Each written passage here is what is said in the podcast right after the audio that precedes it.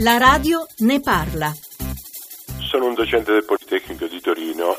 Nella legge di stabilità si aspettava la risoluzione finalmente di un problema che dura da cinque anni, il blocco degli scatti stipendiali dei docenti universitari.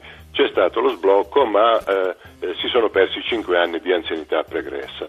Eh, 20.000 docenti, anzi molti di più, aspettano una risposta a questo problema. Eh, tutti gli altri eh, del pubblico impiego lo sblocco e si chiedono quando ci sarà finalmente un riconoscimento di questi cinque anni anche per loro.